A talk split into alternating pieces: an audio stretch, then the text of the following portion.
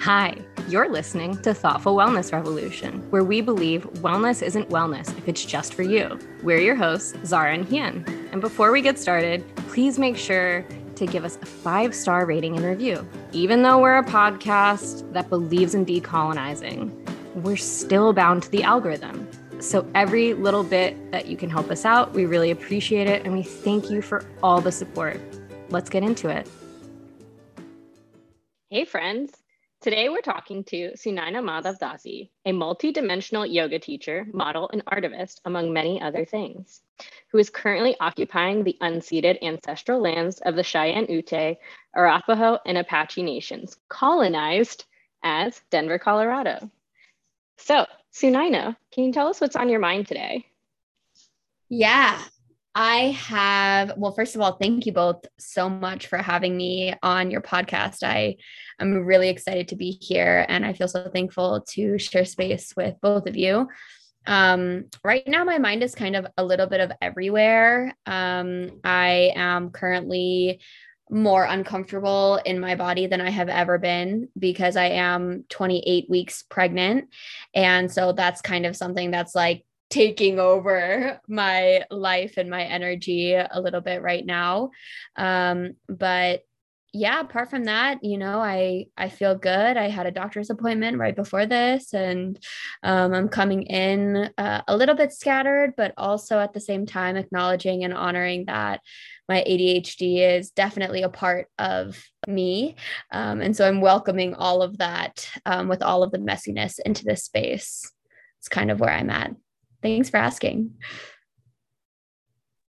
I will say big relate on the ADHD scatteredness, bringing it into, yeah, yeah. Um, also, 28 weeks, you must be like getting ready to nest and stuff, right? Your body internally must also be like, gotta prepare, gotta prepare. Wow. Um, congratulations. Very Thank exciting. You. Um, and did you want to tell us a little bit about your uh, work and practice in your spirituality um because you're in a lineage i believe right? Yes yeah. So um i am a part of a spirit spiritual linear spiritual lineage called Hari Bhakta Sampradaya, which is a, an offshoot of Sri Sampradaya, which is a, a kind of the main lineage, if you want to call it that. But I do follow the teachings and am under a guru who I follow very, very dearly, who is like within my heart, Guru Paramahamsa Vishwananda. And for me, you know, like joining Bhakti Marga and joining a community and a lineage has really been life changing because of how much my own spirituality has been gate kept from me my whole life. And so to now have access and not just access, but like radical access and knowledge um, to a lot of the rituals and a lot of the practices that were taken away from me or just like kept in a way where you know I'd like to give this example of like my family and how we've been doing puja for my whole life. Like i've grown up doing puja. And for me it was just like lighting three incense waving it clockwise for the gods ringing a little bell maybe doing a, a small song and that was my puja right? Like lighting the lamp and that that was the whole thing. And i never knew why i was doing the things that i was doing. I didn't understand the spiritual significance of what was happening. And so being a part of a lineage for me allowed me greater understanding and knowledge of like these are the rituals and this is what they represent. And and that connection making that connection allows me to have so much more bhakti or love for the divine and for my practice for my guruji um, to move forward in a way that you know where I'm I don't I'm not just doing it to do it, but I'm doing it because I now understand the meaning behind why I'm doing it and what each object represents, right? Um, so yeah, I also teach yoga nidra. I'm a mentor for Susanna Barkataki, which you know Hien is also a mentor for. That's kind of how we got connected. That's been a really, really beautiful place um, to share space with a lot of like-minded individuals and some not like-minded individuals too right? Um, because not everyone is going to be like-minded like you are um, or like we are or whatever. Um, yeah so but going back to the whole spirituality thing like there's one example that always gets me, which is the agarbatti or the incense itself and burning incense, and how, you know, I literally just used to light them and then I'd wave them. It would smell nice, put them in the holder. And I was just like, oh, yeah, the gods like good smelling things. And that's why I'm burning this. And then I realized that, you know, the incense actually represents our ego and how when you burn the incense, it's literally like the incense itself is dissolving and there's smoke and the smoke goes um goes away and you can't see it any longer but you can still smell something. And so you know that's a that's a parallel to our ego because in the end our ego is a very much attached to this physical material body and eventually it will dissipate and it will go and all that's left will be the scent or like the energy of the Atman or the universal life force energy within you. And so even when you're burning incense or you're burning agarbatti, like that's what that represents. So like just that small little piece of information for me, I was like, oh my gosh, I, I am looking at everything in a totally different way now, right? Um, so I thought I would share that. Thank you so much for sharing that. I feel like uh, that's such like a lovely piece of information, and now I'm thinking about when I light incense and things like that differently as well. Um, so yeah, I just so I feel like maybe I should have backtracked and said that like I know Sunaina because Sunaina was in Susanna Barkataki's training like two years ago, which feels like such two years ago, but it feels like five years ago. Like it just feels like time is just like so weird uh, with like living life in a pandemic. And um, Sunaina was in my cohort, um, and I was a mentor. Um, and now Sunaina is working alongside me as one of the mentors in Susanna's training, which is really cool. And so, Sunaina, I just feel like there's so many like different questions I can ask you because you, like you say, you are uh, a multidimensional yoga teacher, model, and artivist, among other things. Um, and so, you know, I'm really curious about how, like, I, I see you as somebody who is so like modern, like modern in terms of like, you are doing so many amazing things. Um, and also, it's really interesting that you are also um, like a spiritual seeker in a lineage. And I was wondering, you know, like, do you ever find that you're trying to like reconcile, I don't know, like the way lineages can be with like their hierarchy and just like the way they do things versus like how you are also you know in the modern world and also very I, I would say very like progressive and wanting to be really inclusive and expansive um, in how you hold space and teach and live and and all the things. And so yeah mm. I, i'm just curious any thoughts you have? Mm, wow great question. I feel like i could just we could just talk for an hour only about this one question right?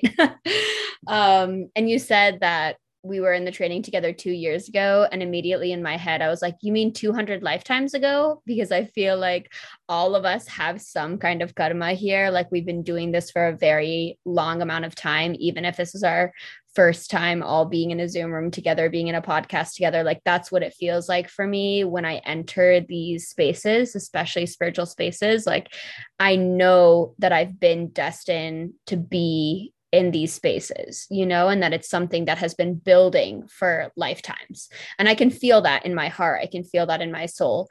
And so, you know, you kind of asked a little bit about this dichotomy of like the modern world and like maybe technology and modeling and kind of like what people see on the outside. And then also the other half of it of like being in the lineage, right?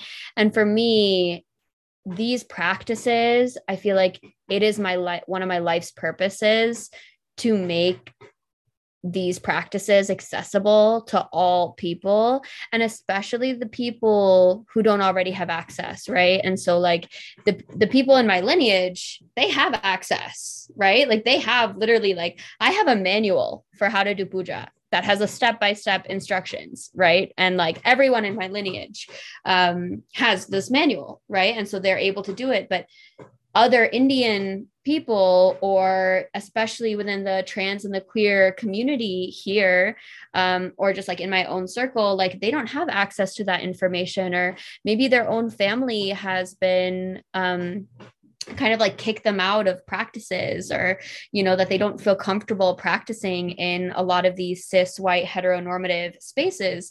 Um, and so for me like i really want to be that bridge. I want to be the bridge of preserving this like ancient knowledge and tradition and bringing it to a place where it's applicable for a modern lifestyle in a modern world because we're in kali yuga right? Like there's a lot of shit going on. The mind is at as distracted as it will ever be. It is as embedded in the material world as it'll ever be. And it's only getting worse. Like, this isn't something that's like, oh, we're in Kali Yuga. It's just to get better. Like, we're in the very, very start of Kali Yuga. That's like what one of my my teachers has told me. And so I think in order to preserve the teachings, we have to make them digestible for a modern world um, for a modern space. There's really no other way around it. And I think that's the beautiful thing about yoga is that it's moldable, it's teachable. Um, what's the word that I'm looking for? Like over time when things change and oh it's adaptable right? Like it is alive. It's a it's a being. It's a thing that's alive and growing and changing. And so it's always going to take on the traits of its environment. Um, and so for me especially within the lineage like this is the first lineage i've ever even heard of that initiates swaminis and rishikas and gives women positions of power you know um, that initiates que- openly queer people into the lineage. Like that's never something i've ever seen or heard of in my entire life. Um, and that's also another reason that I, I am following this tradition and this lineage specifically is because of how radically inclusive it is.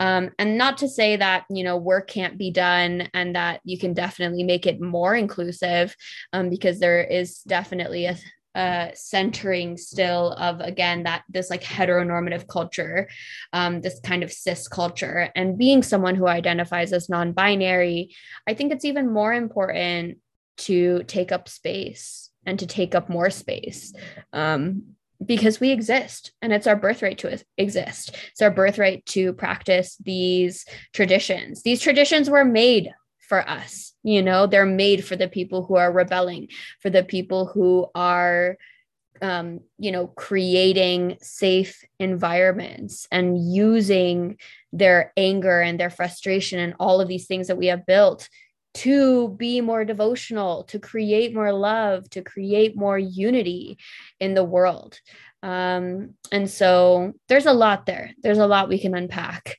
Um, but I feel like it is my purpose, you know, to be this bridge between the two worlds.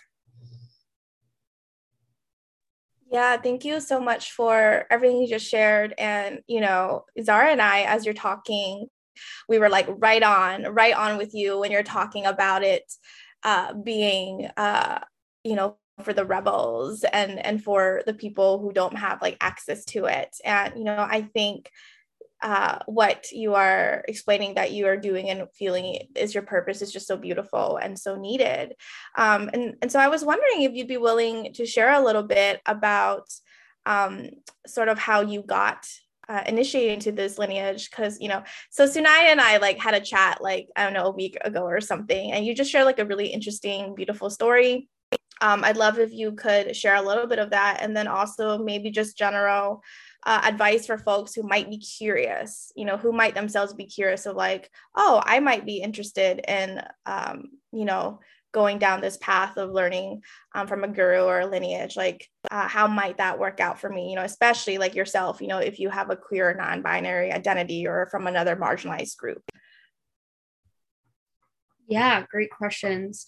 Um, well my initiation is kind of a wild story. I was definitely not expecting to be initiated. It's something that I had in the back of my head. And I had only talked to my one teacher who was a part of the organization and the lineage, who I'd, I'd been practicing a mantra with him for about, I want to say it was like five months or so. And then I got invited to go to Mexico. And, you know, we met on Clubhouse, actually, which is um, the wildest part. His name is Rishi Chidananda. If you ever get a chance to take his course, any of his courses or his classes, um, he's an amazing, amazing teacher and is also a monk. And so I was just practicing this mantra and I was in India and he messaged me and was like, Hey, by the way, my teacher, who's a guru, is coming to Vrindavan. And Vrindavan is like one of the holiest cities in India. And it's the childhood home of Krishna he's like if you want to go and maybe do some seva you know do some work help in the temple kind of like you know get to know some of the people there i'm sure you know the community would be really happy to have you. Like you should check it out. And so i was like packing my bags getting ready to kind of go there for a few days and you know really have some devotional time in vrindavan. I've never i've, ne- I've never been there before. And um, i get into a fight with my mom the night before I left because she was like, Oh, you're going to this holy city. Like, you have to pack a white sari. And I was like, Mom, I hate tying saris. Like, it's so much work. Like, I'm just going to wear my two piece Indian outfit and just be good, you know? She's like, No, no, pack it in your bag. You never know what you'll need it for. And I'm like, I don't have room in my bag. Somehow I was like, I'm just gonna put this in my bag just to make her happy. So we just stopped arguing and I I set on my way and then I had, you know, I had done a few days of seva, of just kind of setting up and cleaning dishes, um, putting garlands on the wall, hanging drapes and tapestries and all this stuff, getting ready for um, Guruji to come. And at, you know, at this point, I had never ever met him. I'd only heard um, a lot of things about him, like a lot of wild stories. Um, and, you know, I was very curious like, who is this person coming? What is their energy going to be like? I'm very much an energy person. And so the morning that this was happening, that um, Guruji had, was coming, I actually was teaching yoga and so I was uh, in Susanna's class holding space. And I was like, hey, by the way, I'm multitasking. Can somebody take over? And I had one of my AirPods in and I go out. And it was at the exact time that his car pulled up. And there was maybe a hundred people or so all waiting to greet him, to put garlands around him. And the moment he stepped out of the car, like one foot out of the car, I lost control of my physical body and I prostrated. I dropped to my knees, my forehead touched the ground, and every single person behind me, all 100 people, are also prostrating and it's unlike anything I've ever felt. And so I was like, and I'm still on the yoga call as all of this is happening, right? I have like my AirPod in. And so then I go into the temple and I'm kind of sitting in the back. I'm like, I'm like looking through the chat on my phone, like, are my students okay? Like, what's going on? Like, and everywhere around me, people are just singing so loudly. There's kirtan happening, they're singing devotional songs one after the next. I can barely even hear my class. I'm like, okay, I have to share this at least. So I unmute my mic. I'm like, hey, listen, y'all, y'all got to hear the kirtan it's beautiful. You know, like it is amazing. And so I kind of shared a little bit with my class. And, you know, I was kind I was praying in that moment, like, I hope he doesn't come out into the temple like right away, you know, like I hope I at least can just wait for this class to be over. And so literally it's like 55, like whatever at the at, at the hour. And I'm waiting and I'm waiting and I'm waiting and then the class ends, and literally at 59, Guruji walks out into the temple. And my class just had just finished. And they moved me from the back from sitting at the very back to sitting all the way at the very front in direct sight of him like literally at his feet like four people away. Um, and i was like what am i doing here? Like how did i get here? I, i'm not sure. And you know there's people all around me who are sobbing and crying and having all of these really intense experiences. And i can't stop smiling. And you know the energy was just so so intense um, in a in a really good way. But it was unlike anything i have ever experienced. Um, it was pretty wild and then the actual initiation happened a few days later um, after I had been in the temple. And normally you have to, um, I think, be a part of um, the lineage and the practices for a few years. I think the minimum requirement now is like two years. Um, and I had only been, you know, chanting this one mantra with my one teacher for like five months. Um, and even that, it wasn't consistent. It was like two to two to five times a week, depending on my week. Um, and so then you know, Guruji comes downstairs and all of us were talking, sharing stories and doing kirtan at maybe 2 a.m. And he comes downstairs and he's like, um, we're doing initiations in an hour. And if you don't have white, you can't be initiated. And I was like, oh my God, thank God my mom packed me with this white sari, you know, like I think, you know, like it all aligned. And then I think it was around 3 a.m. where there was like hundreds of people in this hall and everyone was chanting um, the specific mantra and then um, you know the initiation was given. And i had a very very intense spiritual experience where i felt my kundalini activate at the base of my spine and the energy was moving up my spine right when he was giving darshan. So his hand literally just was touching almost like the top of my sari that was covering my head here and whatever and like kundalini energy or whatever that was left my body and went into his hand. Um, and after that i was so blissed out. I was definitely on a yoga high spiritual high whatever you want to call it. Um, that whole week i think i probably slept three hours a night. And we were up at 6 a.m doing prayers and would go to bed at like 3 a.m. doing more prayers and singing and dancing. So it was quite quite a wild experience um and again it was unexpected you know and i i always think of that the first line um of the yoga sutras that says when the student is ready the teacher will appear and for me it has never been more clear you know that's exactly what happened. Um, and so I, I encourage people in the future, you know, if you're looking for someone truly in your heart area, um, and it's coming from a genuine place of love and devotion and seeking knowledge, seeking the truth, seeking the divine, it will align it may not be in this life, it may not be in the next life, but you're on the path. And I'm always reminded by my teachers as well that the work and the progress that you do on the path of yoga, it's never lost. So wherever you end in this lifetime, it will always pick up in the next lifetime. So I'm also very, very certain that this relationship I have with Guruji, this relationship I have with both of you, with all of my students, with all my teachers, like it's been something that has been building up punya or like the spiritual wealth, if you want to call it that, right? Like spiritual money, spiritual rollover minutes um, for who knows, probably millions, thousands, and millions of years. That's how it feels, at least. Um, I hope that I hope that answers your question. I think there was a second part of your question, but I'm not sure.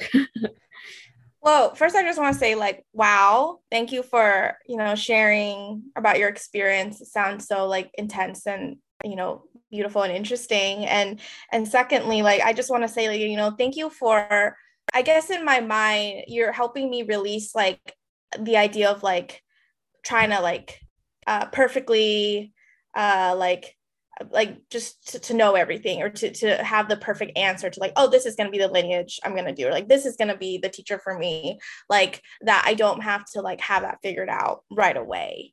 Um, so i just want to say thank you for that because i think in my mind um, i am someone who's very curious about learning from a lineage um, and i also feel like i haven't always found uh, like I, I, guess I just haven't found, I guess, the right teacher or the right space for me necessarily. Um, and so sometimes I kind of feel like, and I don't really feel this way, but for lack of a better way of describing it, like maybe I'm quote behind spiritually, right? Like, oh, I'm so behind. There's there's people with their, you know, lineage or their spiritual teachers, and they have this access and knowledge, and I'm still here like uh very curious, but also um, haven't always found or just haven't haven't found the right space for me that feels like uh, inclusive. And so I think the other part of my question was about um, maybe for folks like me or folks with uh, marginalized identities, um, especially with a lot of, and, and so I know you shared that you were in India here, um, which I think was really cool, but I also think like,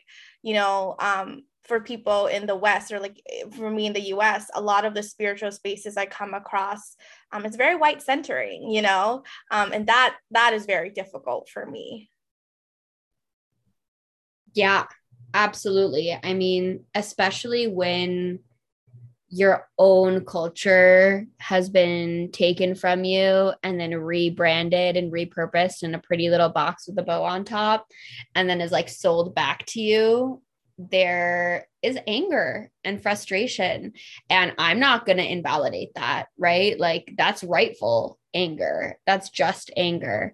And i go back to the bhagavad gita of course you know when when kind of these conflicting feelings come up and it's about what your purpose is and it's about what is what tasks are put out in front of you that you have to get through and accomplish in order to fulfill that purpose. And i can't answer that for you or for anybody else listening either right? Um, i wish i could just like snap my fingers and have the answer and be like oh yeah here follow my quick three step process for how to gain enlightenment like swipe through which i feel like is a lot of spirituality nowadays right? It's just like the clickbait like five things you can do to lower your stress or to be more focused or to gain spiritual insight or whatever it is.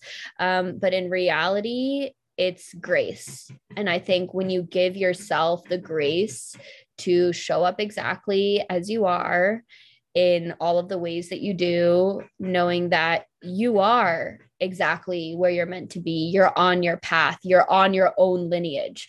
That doesn't necessarily mean that you have to be a part of like a lineage lineage. Um, and I think that for people in the West, there's a lot of grasping and seeking, especially white folks, um, because there's a lack of their own culture, right?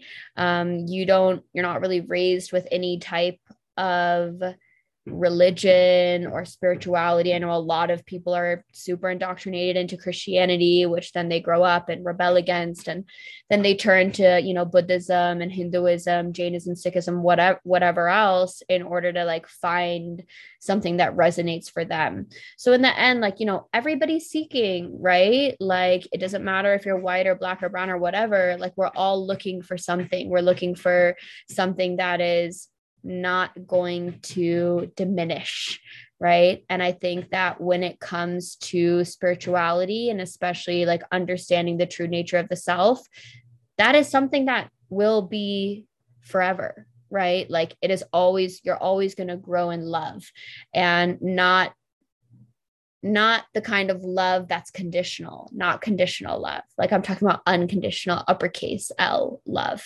right? Like the love that um, will forever grow. Like you don't think that you can have any more space in your heart, right, for it.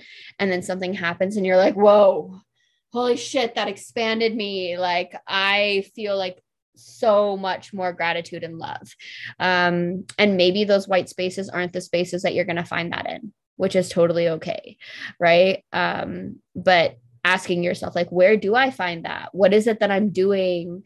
That creates this unconditional love. Like how can i create that in my life? And what are the different ways um, and practices and people that allow me to have a more heart-centered um, expansive vision for myself and for my community?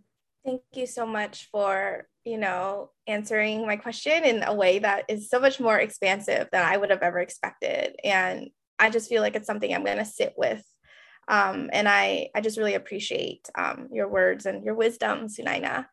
Um, Zara, did you have any thoughts you wanted to share? Um, yeah, thank you so much for all that you've shared. I, I really vibed with uh, like bhakti feeling of like being really devoted and in service to something uh, that you were talking about. And I do think, um, so I grew up Muslim, like in Islam, uh, but my grandfather was Buddhist. So, you know, that's a whole thing that we don't have time to get into. But what I mean is that like I didn't grow up necessarily like knowing a ton about Hinduism specifically.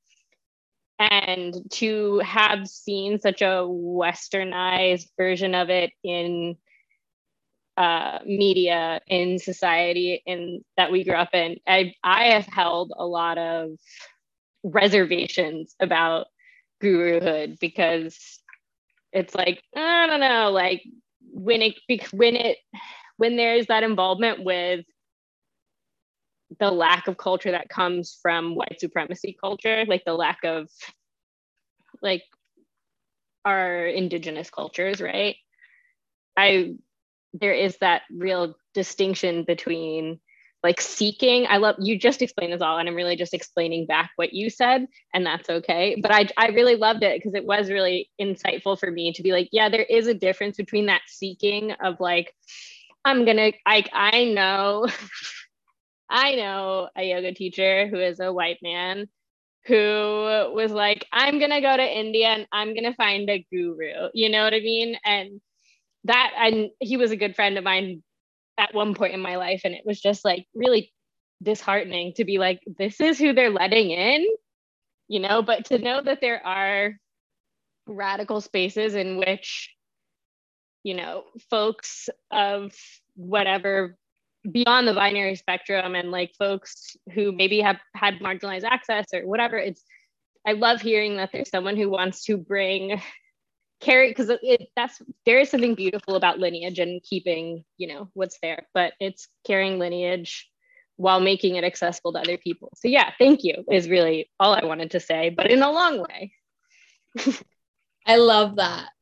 I love how you just like your mind just like went all the places. And i was like oh that's kind of like what my mind does but yeah. you know something that what like what you said reminded me of which is something that my teacher rishi chidananda talks about a lot is like the three s's that we can focus on when we're on the spiritual path. The first one being sadhana. So like taking a look at yourself and asking yourself like what are my daily practices? What is it that i cultivate spiritually for myself every single day. And it doesn't have to be like a, okay, I'm doing yoga asana for an hour and a half and getting in all these wild positions and doing all this stuff. But it could just be like, hey, I'm going to offer some water to my altar. Right. Um, and that can be my sadhana every day. And then the second S is not for us, but for other people which is Seva. And so it's for our community, it's for giving back. And Seva is so, so important. And I feel like people don't talk about this very much because it humbles the ego. When you're giving back and volunteering your energy and time and mind and all of these things in a way where you're not expecting anything in return actively. It's like you're not doing the seva, you're not doing the service to others because you want something because you're getting paid because you're getting validation or affirmation you're just doing it to do it regardless of the outcome whether it be good bad or nothing you're going to still do it right? Um, and that humbles us. That allows us to drop into the heart space and allows us to um, be more in service to the community when we see that other people can actually be our gurus right? Other people can be our teachers. Um, and it's not just the yoga teacher who's the teacher. It's the student who's the teacher as well. Um, there's a lot that comes from that and then, of course, the third one is Sangha, which is what we're doing right now community um, and being with people who are also devoted and dedicated to searching for the divine, searching for these truths, finding inclusive places, um, having expansive vision for the future. Because, you know, they say that the people that you're around, you become, right? Like the closest five people in your life, you're absorbing that energy and you're internalizing, and then it's becoming you. So, like, surrounding yourself with good people is just as important too. People who have the like minded vision for, you know, um, for whatever you it is you want to achieve in this life So for me, like seva, sadhana, sangha, like that's what I always come back to. Like even sometimes where I'm like, holy shit, I'm like really deep in all this philosophy and like all this stuff. Like I have no idea what's going on. Like what are we even talking about anymore? I can like somehow bring myself back to those three things to like ground, help ground my energy because I'm I'm very airy. Um, and of course, I know y'all are deep into the um, Enneagram is that how you say it? Enneagram? uh, Enneagram stuff. And I want to get there. I will get there eventually. But I just, I also love all of those um, different types of like ways of getting to know ourselves better, you know? So this is just another tool for your toolbox. Oh, I didn't write it down because we have the captions on, but I will be writing it down after so that I don't forget because I love that. Um, Hien, did you have something to say? Um, just that, you know, I I sure hope, you know, if if we become like the people who are around us, you know, I sure hope being around you, Sunaina, I could be more like you just because I just really appreciate your you say you're very airy. And you know what? I appreciate airiness because I have a lot of fire in me. And I just feel like the airiness is kind of like there's this more like it's just lighter energy. And I'm like, oh, I need that because I can just get uh, burnt out basically really easily. Um, and, you know, and there is fire is necessary as well, and fire is good. And you know, I'm a proud fire sign, but I just saying that um, I really appreciate you, Sunaina. Yeah, and um, us together, we are a Vata tornado waiting to happen. Like we are the most Vata. Like I can't even explain it. yeah um and so i just want to say thank you um again and um we always ask this in our podcast to our guests um what's one thing you would like to see more of in wellness and what's one thing you would like to see less of? Um and this could pertain to you know anything uh, wellness more broadly or maybe more um, specifically like in some of the spaces that um, you're in so I guess I have an answer that kind of answers both of those questions at the same time. Like, what would you like to see more of and less of? And so I guess it's just more inclusionary spaces for non binary and trans folks specifically, um, and less kind of duality thinking. That's really what it is, because I feel like even like gendered language and cues and talking about everybody as a man or a woman or talking about the divine as like the divine masculine and the divine feminine instead of like as energies right um those are kind of things that always like make me feel like uh like do I have a place here? I'm not sure, right? Um, and so doing a little bit less of that and maybe doing a little bit more of like actually asking queer, trans, gender nonconforming people, like what is it that would make you feel more included in this space, right? Like, is it gender neutral bathrooms? Is it having open dialogues, like having safe and open conversations with your teachers about what it is that you need? Or even like a suggestion box, right? Of like suggestions that you can make. Um, and like, I also would love to see more people calling it in, right? Like being open about, hey, I just witnessed an experience that was uncomfortable for this person. But me, as a person with privilege, I have the privilege to step in and have this conversation or use the energy that extra energy I have to have the conversation. And so I think, especially from allies and um, other folks who are really willing to do the work, like stepping it up, you know, because I think a lot of the burden always falls on the folks who are experiencing the marginalization to ask for what they need and to say, like, oh, actually, here's the feedback I have X, Y, and Z. And then that feedback nothing happens to it it doesn't go anywhere. Um, and i know specifically in spiritual settings like even i've heard stories about the ashram right? Where like um, there's a trans man and they're in with all of the other men but they have their cycle every month.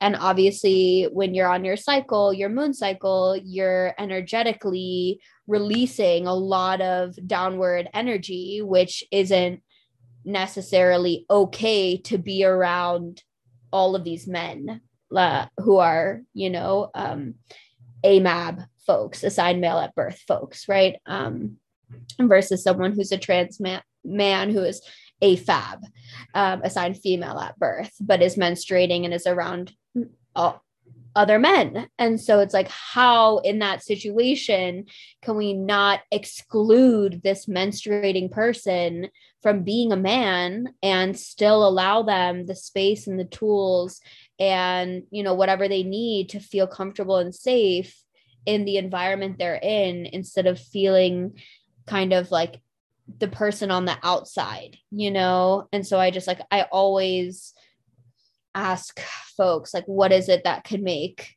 this environment more ex- inclusive instead of exclusive? Um and so they're all they're all really like reflective asks you know they're asked for the community for teachers for folks in power um, to be more aware more mindful more reflective and really be on top of finding solutions um, instead of kind of just like these circular conversations that tend to happen um, that are like just uncomfortable honestly. Um, yeah that's that's what i have to share Thank you so much. Um, yes, to the question of asking those folks specifically to them, what would make them more comfortable? Um, I love that.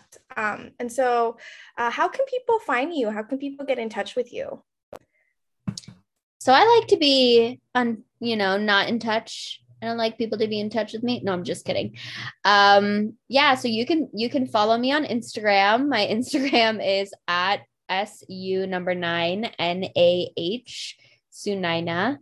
And apart from that, I also have an email address. If you'd like to email me any, you know, reflections or feedback or whatever, I may not reply, but I will probably read it. Um, and yeah, I, you know, my my yoga practice especially right now being pregnant all of those things is really centered internally towards myself I also teach once a week at Alchemistic Studio. Um, on Sunday evenings, I teach Yoga Nidra, which is a pretty chill, deep sleep, relaxation, meditation vibe. We do some journaling, do some pranayama, lay down. It's very chill, accessible.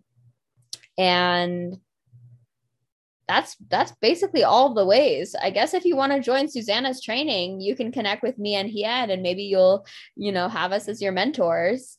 Um, you never know. You could always do that if you're looking for a 200 or a 300 hour to join. Those are great resources. Um, but again, apart from that, like I really am not connecting with people like that right now. Um, my energy is, you know, I'm really focusing on the brahmacharya part of my energy. Like i'm conserving i'm conserving i'm conserving. Um, so while i love connecting with folks i also want to reaffirm that sometimes you don't need to be available for people to connect with you right? Um, and that i can like right now with where i'm at in my life like i'm just focusing on growing a brain growing some arms some fingernails you know growing some noses and I think that's going to take me forward. And that's going to be one of the biggest jobs I've ever had. So that's kind of where I'm at. Thank you so much, Sunaina. And I love that you state like your boundaries with where you're at uh, as you share, you know, how to potentially connect with you. Um, so thank you for that. Um, and uh, we're just really grateful that you decide to spend some of your um, time and energy with us today. Mm, thank you, Hannah and Sarah. I'm so blessed and happy to be here with you both. And I really, and you know, I guess the four of us, including baby here, right? I guess are listening too. but I also wanted to share that I do do one on one, specifically for Desi folks or uh, South Asian folks. I do offer sliding scale one on one yoga sessions um, which again will be probably starting up in January of 2023. Um, so just keep an eye out for that. Yeah. Thank you both for having me on here. It has been amazing to be in your energy circles.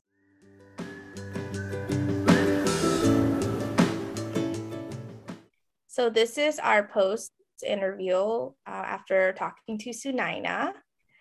Um, and Sunaina is somebody who I have always thought was like really cool. And I just feel uh, now I feel like they're even cooler and they just gave me a lot to think about. There's a lot of wisdom that they shared that um, we hope um, is also helpful to everyone listening. Um, and I just love them. So yeah, Zara, what, what are your thoughts? I absolutely love them. I loved that interview. I loved everything they had to say. Um, it was like, uh, I I'm not. I'll be honest with the podcast. I was honest with Sunaina. I was a little hesitant about talking about lineage because there is so much weirdness that goes along with it. But the way they spoke about it, um, with an openness and a reverence that I really found um, fulfilling. I guess is a weird but so acceptable word that I want to use.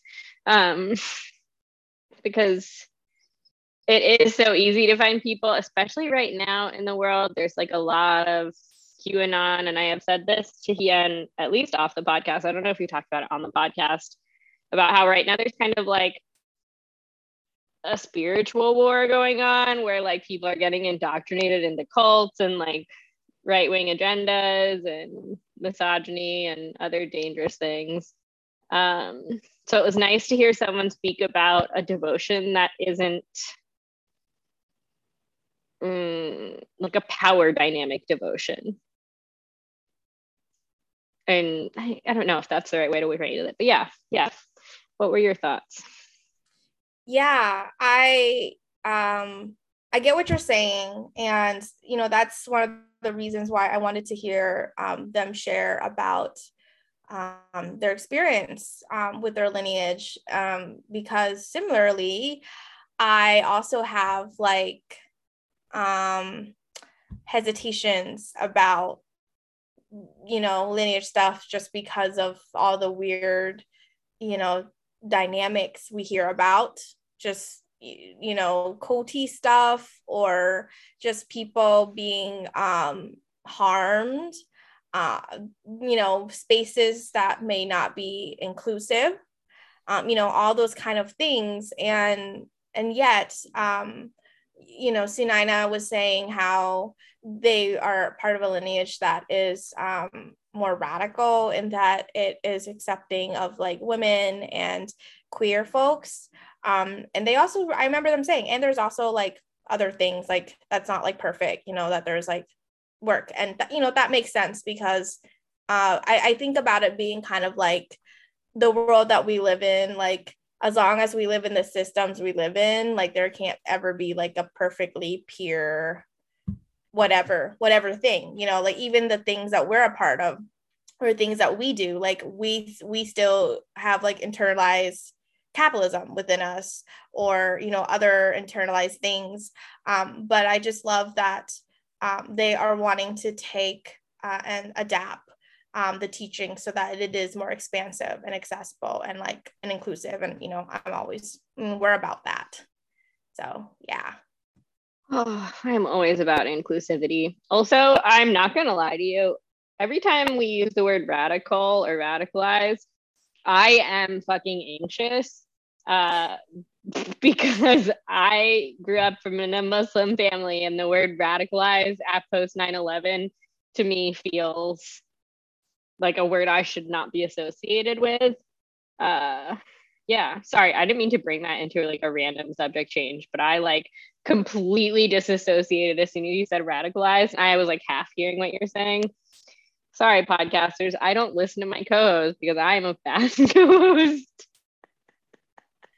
No, I I said I think I said like more radical meaning radical being in the leftist way or, oh, or progressive absolutely. way, you know, yeah. which which I know you know I mean, but it is interesting how like you said the word radical or rat because when at first when you were sharing that I was thinking about radical and radicalized being like right wing people like young yeah, white exactly. men getting radicalized on the right it, well, and they used to say that radicalized Muslims as well. That was like a term around, you know, oh, they're they're radicalized Muslims, which was like, I guess you have to be a good Muslim or a radicalized Muslim, you know? uh, it's so, it is like a term that can both mean you are on our side or you have been co-opted by the bad guys. And I think that's just linguistically a really weird space to be in with such with with this word. Yeah.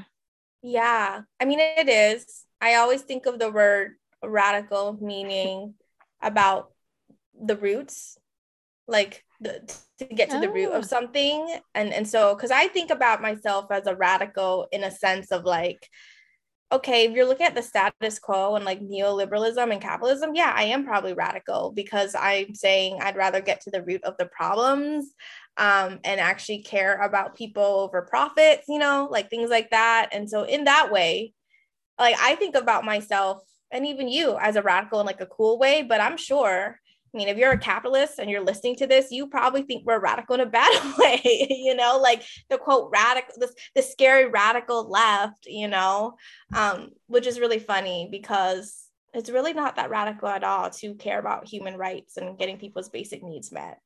But yeah, yeah, I don't know. I guess I just have a bad connotation of the word radical. So in my mind, radical is never a word I would use to associate with myself, even though I do understand and have used the term radical left and in reference to other people. Um, but yeah, I guess we do. I just am like, I'm like a, I'm deeply leftist, is what I try to say to people. like, no, no, no. Like, where you think left is, I'm all the way over there. I'm even farther to the left. Uh, and then they go, uh huh. And then they go away. No, I love that. But you know what? I love that about you, Zara, because I feel um similarly. but um yeah, I guess I, I think I'll ask so that I won't forget. What's on your mind today, Zara? What's on my mind today? Well, what's on my mind recently is a couple of things. One is that uh, we are in an abusive relationship with this country uh, with the democratic party even though i don't necessarily feel i feel strongly about the democratic party. Um, but i also feel like on a different level a lot of us are in abusive relationships and like different dynamics in our lives whether that's like with your family or a partner or your boss. I know a lot, I have a lot of friends who are in abusive dynamic relationships with their employers um, and other places that I'm probably not thinking of or naming in this moment. Uh, and one of the things I'm really trying to do right now is like stop the cycle of abuse. I'm not putting myself in these spaces anymore. I'm not taking this shit anymore. Like I can't fucking do it. Like I mentally can't leave those spaces and hate myself so much that I like struggle to function. Cause like when you're in an abusive dynamic, you don't, it's like weird because like a lot of times you don't stop loving that person, you stop loving yourself. And I think like in this country, we have a lot of like, yeah, like the Democratic Party is going to save us and we need to vote. And which, like, hey, hey, we need to vote. So anyone listening, shh, we need to vote. I don't like it. Nobody likes it, but here we are. Uh, we're trying to stop the fall of democracy at this point in time. Anyways, but um, back to the other point I was making, which was, you know, it's like we keep hoping that these politicians are going to change things and make them better, or like that your family members are going to suddenly change the dynamic in which they have been upholding their entire lives or your romantic partner, right? And it's like, it's so much easier to take it on a macro level when we take it on a micro level. And so, obviously, being safe, obviously, not putting yourself in harm's way, um, finding ways out of abuse to stop accepting it, whether that means drawing boundaries with people, whether that means creating physical space, whether that means adjusting your perspective. Um, all of which I am working through right now with different various aspects of my life. But yeah, uh, I'm done with abuse. That's what's on my mind. There was another thing on my mind, but luckily I spoke for too long to know what that was. So yeah, what's on your mind, Hien? Well, you know, first I have to say I mainly agree with you um, because we do live in a very exploitative system. And so, yes, it is oppressive and abusive and it fucking sucks. Um, so, yes to all that. Like, I, I, I've been feeling that. And I feel like similarly to you, um, because I had mentioned this on our bonus call with Sunaina, which you know you can um, subscribe to our Substack for five dollars a month if you want to listen to it. Um, but I've been thinking a lot about how we live in an individualist like society. Like individualism is like so highly valued in a way that is not good for us. And that thought occurred to me. I don't know. I'm just weird. Like I'm just I was just driving yesterday, and you know, when you're just driving and you're thinking about random things, and it just came to my mind of like, I was just thinking about all the awful things happening in the world. And I was thinking about how, you know, my mind goes into like spiraling into like why it might be. And one of the things that I, I came to was just that, oh, because we are very much encouraged um, to be individualistic and not take care of each other and not take care of our community and not ask for help from each other, not ask for help from our community. And what you said earlier blew my mind that I think ties into this. It's just like you're in these abusive, oppressive dynamics, instead of like, you know, you end up like not loving yourself. So it's it's kind of like I hate myself or like I'm feeling down on myself because I'm not good at whatever these systems are telling me I'm supposed to be good at. Like I'm not good at individually pulling myself up by the bootstrap, so to speak, or whatever else. Or like I'm not good at whatever these abusive dynamics tell me I have to be good at, which is like, you know, never complain and work super hard and like oh yes the everything is so expensive but if you just work harder you can have more money to pay you know don't complain. And it's like that is just not it. Like that's just not a good thing. It's not a good thing. And um i feel like a lot of us are waking up to the fact that we have been gaslit by these systems and these dynamics that are telling us like basically to just do it and think about yourself individually and um you know if anything is bad in your life it's your fault. Like no it's not. Um if i'm feeling down about something it's my fault. Like no it's not. Like there is so much missing when we tell people these things. And um that's just been on my mind lately just thinking about everything in the world going on. And feeling like I don't have all the answers, but I know that I care about the community and the collective, and that helps to sort of undo the individualistic mindset or indoctrination, honestly. Um, I didn't know we'd go this deep, Zara, but here we are today. Yeah, I also didn't. I, that's why I laughed when I was like, I don't know that I want to share this, but this is what on it's what's on my mind, and I fucking need to. Um, yeah, no, when I agree with you because individualism is killing us so much.